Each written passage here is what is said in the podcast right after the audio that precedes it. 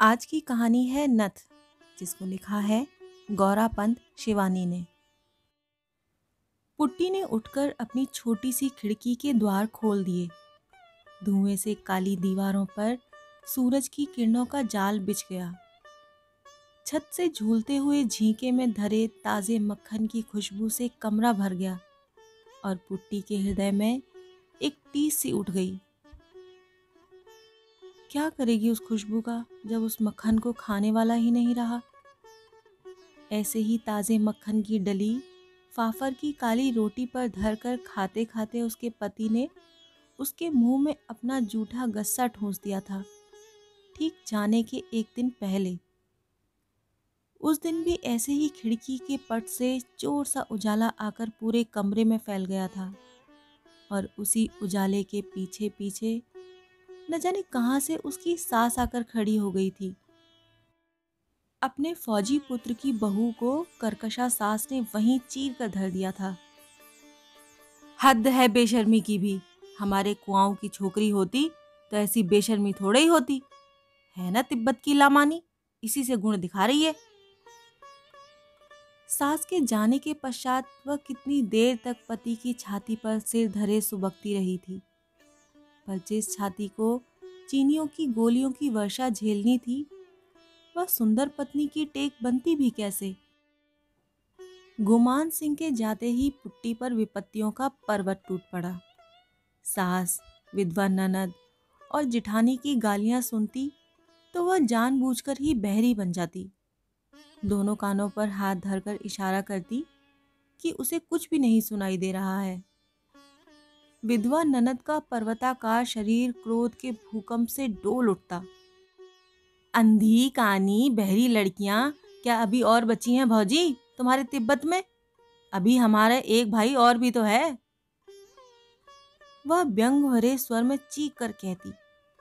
अपने दोनों कानों पर हाथ धरकर, अपनी भूली सूरत को और भी भोली बनाकर, पुट्टी सधे अभिनय की मुद्रा में कहती, क्या करूँ?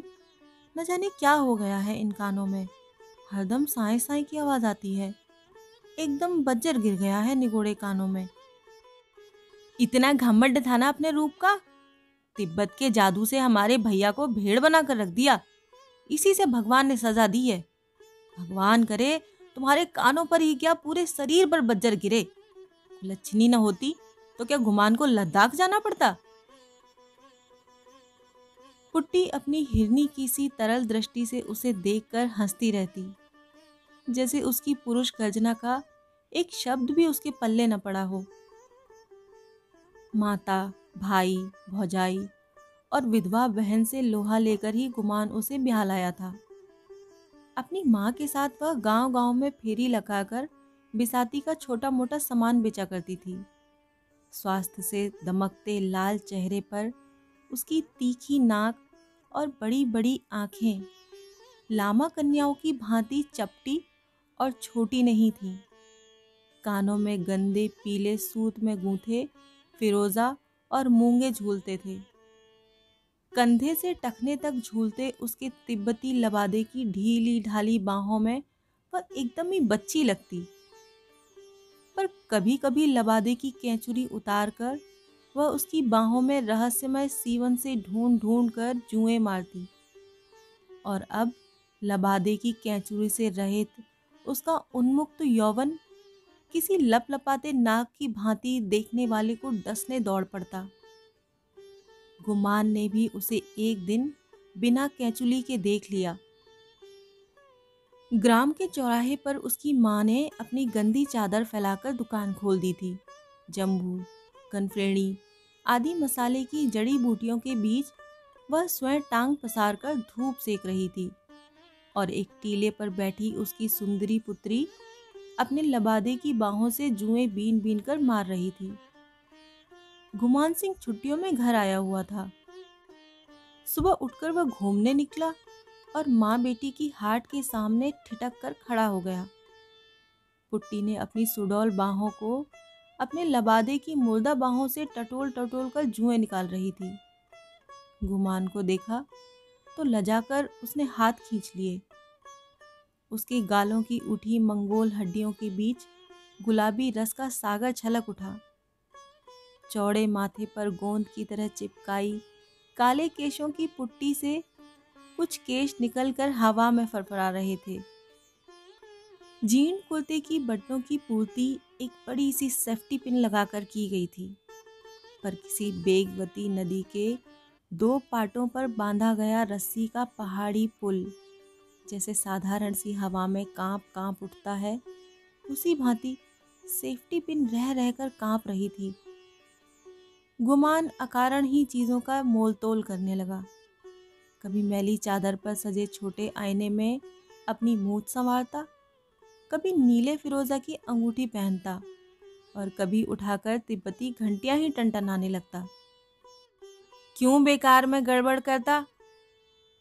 पुट्टी की माँ ने अपनी टूटी फूटी हिंदी में उसे झड़क दिया। लेना है तो लो, नहीं तो जाओ। उसकी युवा पुत्री के आते ही ग्राम के मंचलों की भीड़ जम जाना नित्य का नियम था, पर वह बड़ी खूंखार और रूखी औरत थी। जौ की शराब और भेड़ बकरे के कच्चे गोश्त ने उसका रक्तचाप शायद और भी बढ़ा दिया था। असली और नकली ग्राहक को वह चट से बीन कर फटक देती थी। पर गुमान सिंह को दोबारा झड़कने का साहस उसे भी नहीं हुआ। उस गोरे तरुण की निर्भीक दृष्टि में कुछ अजीब मोहिनी थी। फिर वह फौजी जवान था। ऐसा फौजी जो एक दो दिन में ही निर्मम चीनी लुटेरों को भगाने लाम पर जा रहा था। पुट्टी की माँ का मन अकारण ही ममता से भर गया। चीनियों को वह कभी क्षमा नहीं कर पाई थी। उसके इकलौते बारह वर्ष के पुत्र को उन्होंने चीन के किसी स्कूल में पढ़ने भेज दिया था। उसके दमे के रोगी पति को सड़क की बेकार में जोत जोत कर मार डाला था। उसके हाथी से विराट याक को काट काट कर हत्यारों ने अपनी फौजी टुकड़ी को खिला दिया था। और एक दिन भी वह चूकती तो उसकी पुट्टी को भी उड़ा ले जाते। रात ही रात में वह मनी पद्मी हुम जपती, पुत्री को खींचती, गिरती पड़ती तिब्बत की सीमा पार कर गई थी। उन्हीं चीनियों को मार भगाने गुमान जा रहा था। इसी से वह उसकी श्रद्धा का पात्र बन गया। वह नित्य ही उस सराय में पहुँच जाता, जहाँ पुट्टी अपनी माँ के साथ रहती थी। पुट्टी उसके लिए मक्खन, नमक वाली गरम तिब्बती चाय और पशम सहित भूने गए भेड़ की रान के बड़े बड़े टुकड़े तैयार कर लाती। पुट्टी की माँ दोनों पर अपनी छोटी छोटी आँखों का अंकुश लगाए बैठी रहती। फिर भी न जाने कब पुट्टी के मंगोल कटाक्षों की अर्गला गुमान के हृदय कपाट पर स्वयं ही लग गई। जाने के तीन दिन पूर्व गुमान ने पुट्टी की माँ के सम्मुख उसकी पुत्री से विवाह का प्रस्ताव रखा तो वह बड़े सोच में पड़ गई। कुमाऊं के बीच खाली दाल भात खाकर उसकी तिब्बती बेटी कैसे जिएगी? बिना जौकी शराब के उसके गले के नीचे रोटी का गस्सा नहीं उतरता। और फिर दूध चीनी वाली चाय भला कौन तिब्बती लड़की घुटक पाएगी? फिर वह गुमान की माँ और विधवा बहन को देख चुकी थी। उस क्रूर बुढ़िया के शासन में उसकी पुट्टी घुल घुल कर रह जाएगी। नहीं। दृढ़ स्वर में अपना निश्चय प्रकट करने को उसने अपनी गर्दन ऊँची की तो देखा गुमान और पुट्टी दोनों दीन याचक की दृष्टि से उसे देख रहे थे। दूसरे ही क्षण पुट्टी की माँ को ग्राम के मंचलों का ध्यान आया। जो भूखे, व्याघ्र की भांति पुट्टी को किसी भी क्षण निगल जाने को तत्पर थे। उसने अपनी सहमति दे दी। पर अभी गुमान को अपनी माँ, बहन और बिरादरी से मोर्चा लेना था। माँ ने पहाड़ से कूद जाने की धमकी दी। बहन ने कहा, वह फांसी लगा लेगी। पर तिब्बत की सुंदरी कन्या को लाकर जब गुमान पाँच पंचों के सामने सीना तान कर खड़ा हो गया तो पंच भी सहम गए। पुट्टी के सात्विक सौंदर्य ने धर्म, जाति और रूढ़ियों की उलझी गांठें क्षण भर में सुलझाकर रख दी। दूसरे ग्राम से पंडित बुलाकर गुमान के युवा मित्रों ने फेरे फिरा दिए और कुछ याकूत, फिरोजे, चांदी की तीन चार दंत खुंदनियाँ और चार बकरियों के दहेज के साथ ज़ोर ज़ोर से रोकर पुट्टी की माँ ने उसे सराय से ससुराल के लिए विदा किया। न जाने कितनी गालियों से सास ने उसका वरण किया। जेठानी और ननद उसके विचित्र लबादे पर मज़ाक बनाती और ज़ोर ज़ोर से हंस रही थी। किंतु उस बदसूरत लबादे के भीतर जगमगाते रत्न को एक ही व्यक्ति ने पहचाना, और वह था गुमान।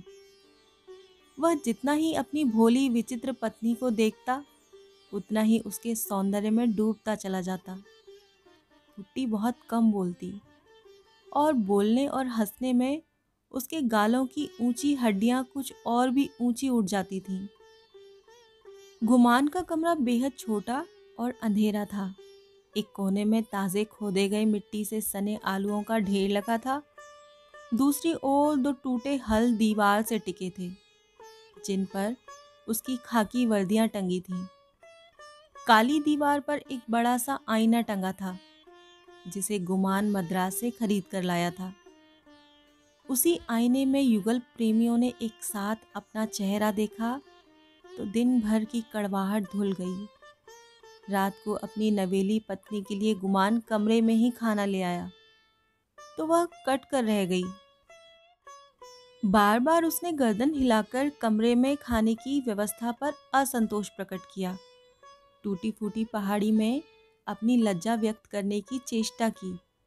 किंतु वह जिधर गर्दन फिरती, वहीं उसका सजीला पति उसके मुँह में गस्सा ठूंस देता। पुट्टी अपनी ढीली ढीली बाहों में मुँह ढांकने की चेष्टा कर अपनी तिब्बती भाषा में न जाने क्या बुदबुदाती और गुमान उसकी विचित्र बड़बड़ाहट को दोहराता तो वह खिलखिला उठती। गुमान होठों पर उंगली रखकर उसे इशारे से समझाता धीरे हंसो। बगल वाले कमरे में अम्मा लेटी हैं। पुट्टी उसके गूँगे आदेश को चट से समझ लेती। दोनों नंदन वन के उन शीतल वृक्षों की स्वर्गिक छाया में थे, जहाँ भाषा का कोई बंधन नहीं रहता। वहाँ केवल एक ही भाषा ग्राह्य है, और वह है हृदय की। दूसरे दिन वह सास के पीछे पीछे साया सी घूमती रही, पर वह एक शब्द भी नहीं बोली। ननद के साथ बर्तन मलवाने बैठी तो ननद ने उसकी ओर देखकर पच से थूक दिया। पुट्टी की आँखों में आँसू छलक आए। अभी तो उसका पति यही था। उसके जाने पर उसकी कैसी दुर्गति होगी? दूसरे दिन उसकी माँ उससे मिलने आई।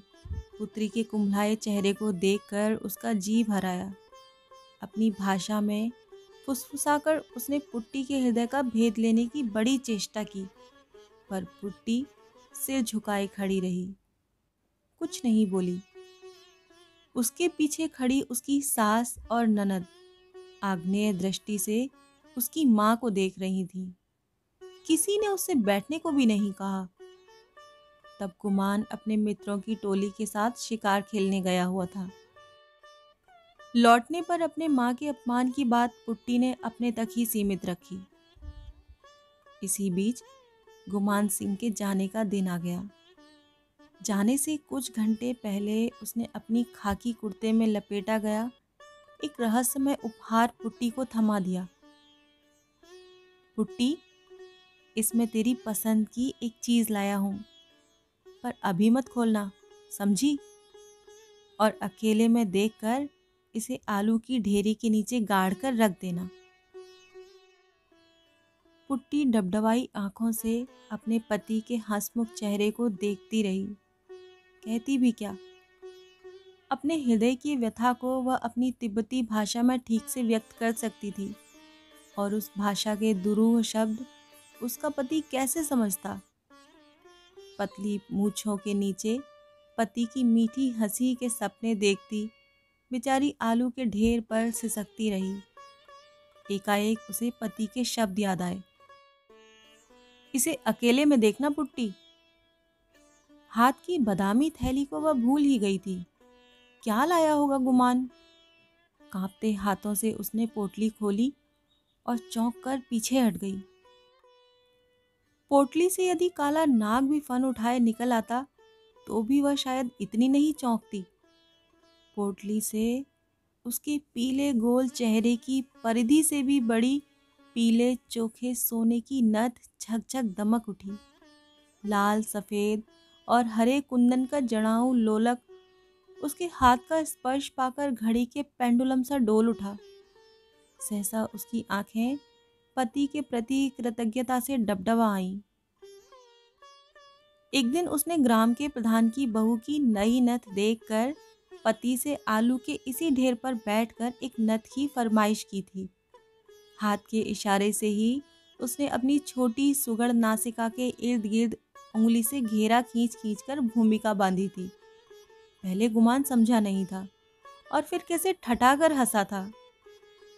आज उसी आलू के ढेर पर नत झकझक कर रही थी। पर उसे पहनकर बैठेगी तो देखेगा कौन? टप कर उसकी आँखों से आँसू गिरने लगे। न जाने कब उसकी माँ आकर चुपचाप उसके पीछे खड़ी हो गई थी। सास और ननद गुमान को छोड़ने बस स्टैंड गई थीं। पुट्टी की माँ शायद बाज़ार करने जा रही थी। माथे पर पोटली की गांठ बंधी थी। दामाद से वह कल ही मिल ली थी। सुबह से ही पुट्टी के लिए उसका मन न जाने क्यों व्याकुल हो उठा था। सूजी सूजी आँखों से माँ को निहार कर पुट्टी ने इशारे से नथ दिखाई। पोटली को नीचे उतार कर माँ पुत्री के निकट खिसकाई नथ हाथ से उठाई तो उसकी आँखें आश्चर्य से फट पड़ी। बाप रे बाप, कम से कम छह तोले की है पुट्टी। इतना रुपया तेरे आदमी के पास कहाँ से आया? क्या पता माँ, कह गए हैं अम्मा से बचाकर ज़मीन में गाड़ देना। पुट्टी की माँ की आँखों में समधन के प्रति घृणा उभर आई। ठीक ही तो कह गया है, चुड़ैल अपनी बेटियों को दे देगी। ला ला, इधर, जल्दी से कुछ ला काट कर रख दूँगी, नहीं तो फिर बुढ़िया आ जाएगी। पर एक बार पहन तो बेटी, मैं भी देखूँ, ऐसी नत और ऐसा तेरा रूप। एक बार तो देख जाता अभागा। सुंदरी पुत्री के सौम्य चेहरे पर नथ की शोभा देखकर उसकी आँखें भर आईं। डलिया में धरे टूटे दर्पण को निकालकर पुट्टी ने चटपट अपना चेहरा देखा तो स्वयं लाद से लाल पड़ गई। छी, कहीं भी अच्छी नहीं लग रही हूँ। ऐसा कहकर वह माँ से अपने सौंदर्य की स्तुति बार बार सुनना चाह रही थी। तू अच्छी नहीं लग रही है तो कौन अच्छी लगेगी? तेरी खूसट सास? अच्छा ला उतार नथ मैं चट से गाड़ दूँ।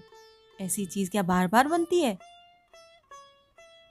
जब तक पुट्टी की सास और ननद लौटी, माँ बेटी ने दो हाथ गहरा गड्ढा खोद कर नथ को गाड़ दिया था। नथ का इतिहास माँ बेटी तक ही सीमित रह गया। फिर धीरे धीरे युद्ध की दारुण विभीषिका में पुट्टी भटक कर रह गई।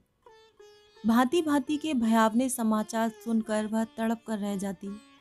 कभी सुनती कमाऊ के असंख्य वीर जवानों के पावन रक्त के अबीर से नेफा और लद्दाख के वन वनांत रंग गए हैं। कभी सुनती?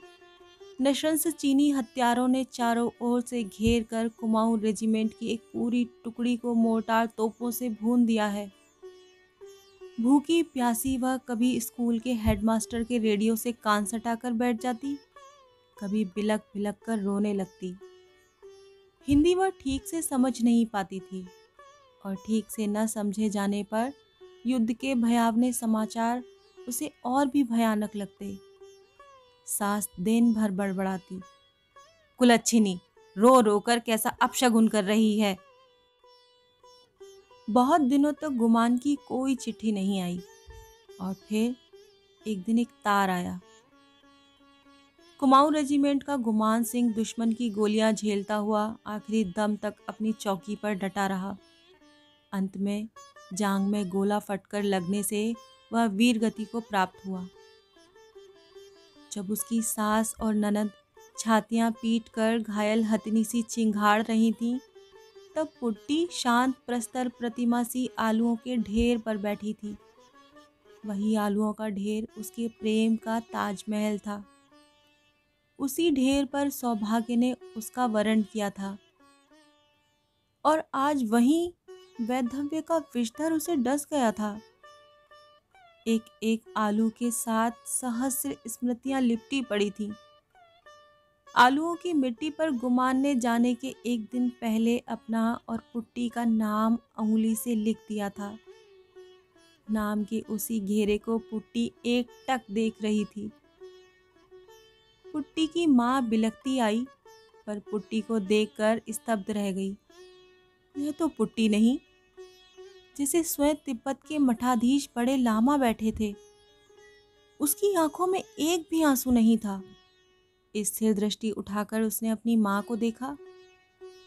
मेरी बच्ची, मेरे साथ घर चलेगी?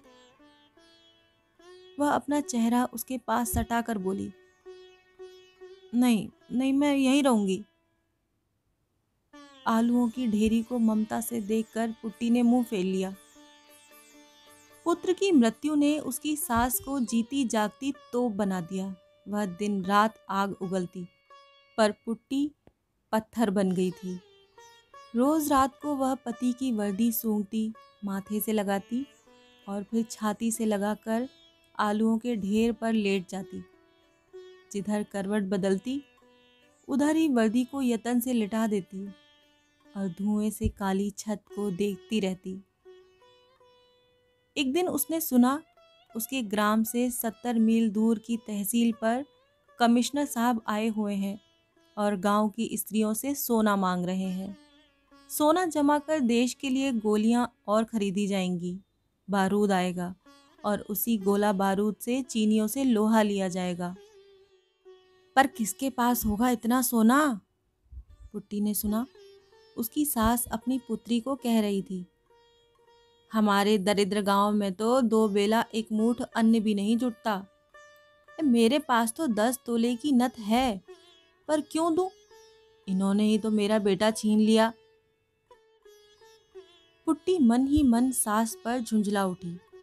इस बुढ़ापे में भी नत का लोभ नहीं गया। उसकी आँखें सहसा अंधेरे कमरे में जुगनू सी चमकी। उसके हाथ स्वयं ही टटोल टटोल कर आलुओं के ढेर को हटाकर मिट्टी खोदने लगे। गाँव की तहसील में बड़ी भीड़ थी। कमिश्नर साहब ने अपने बंद गले के अफसरी कोट के बटन खोलकर बड़ा जोशीला भाषण दिया। उसमें उन्होंने यह भी उल्लेख किया कि किस प्रकार उसकी पत्नी ने अपने गले की चेन खोलकर स्वेच्छा से रक्षा कोष की झोली में डाल दी थी। सभा में एक अजीब सी स्तब्धता थी। तभी भीड़ को चीर कर एक तिब्बती किशोरी आगे बढ़ी। उसके फटे लबादे की बाहों से उसकी बताशी सी सफ़ेद कोहनियाँ निकल आई थी। तेज़ी से चलने के कारण वह अभी भी हाँफ रही थी। ललाट पर पसीने की बूंदें उसके चंपई रंग को और भी मनोहारी बना रही थी। जल्दी से हाथ की खाकी पोटली को कमिश्नर की थैली में डालकर वह भीड़ में खो गई। न उसे अपनी उदारता की घोषणा करने का अवकाश था, न कोई कामना। कमिश्नर महर्षि की पतली आधी तोले सोने चेन, नई सोने की नथ की कुंडली के नीचे न जाने कहाँ खो गई। बातों के धनी कमिश्नर की सतर मूछों को पुट्टी के आकस्मिक आगमन ने सहसा खींचकर नीचा कर दिया। अपनी पत्नी के सामान्य दान की ऊँची घोषणा का खोखलापन उन्हें स्वयं धिक्कार उठा। क्या वह पतली चेन उनकी पत्नी का एकमात्र आभूषण था? उनका सौ तोला सोना तो स्टेट बैंक के लॉकर से लाकर स्वयं उनकी माँ ने कहीं गाड़ दिया था। युद्ध के दिनों में भला बैंक में सोना कौन धरेगा बेटा? माँ ने कहा था। कांपते कंठ से उन्होंने भीड़ को सूचित कर दिया। एक अज्ञात महिला अभी अभी वह नथ दे गई हैं। भीड़ में वह जहाँ कहीं भी हो, आकर इसकी रसीद ले जाएँ। हाथ में पकड़कर उन्होंने नथ उठाकर भीड़ को दिखाई। तिल मिलाते रौद्र की प्रखर किरणों में नथ झकझक कर उठी। भीड़ में से कोई भी महिला उठकर रसीद लेने नहीं आई। केवल नथ की चमक चमक कर पुट्टी के सात्विक दान की रसीद अपने सुनहले अक्षरों में लिख गई। आप सुन रहे थे गौरा पंत शिवानी की लिखी कहानी नथ।